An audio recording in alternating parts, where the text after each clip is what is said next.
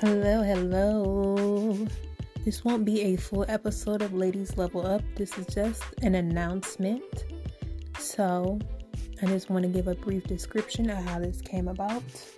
The other day, I had a list of prayers for my future husband that I have not seen in a while. It just resurfaced. I don't know if my mom found it or what, but it was on one of my notebooks.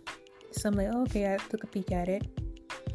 And earlier today, was like, go do a future husband prayer challenge.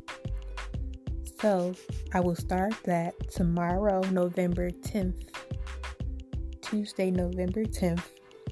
And 10 symbolizes the authority of God, His government on earth, responsibility, law, completeness, power, and strength.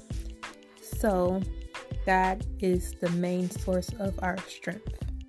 He completes us.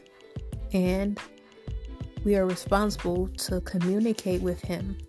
We have to be an intercessor. We want to be an intercessor with our husbands, the chief intercessor.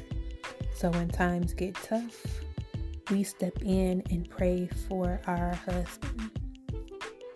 So, you guys, stay tuned. Thank you all for listening to this brief announcement. And I can't wait to see what God has done in our lives. So, when this challenge is over, I can't wait to see testimonials.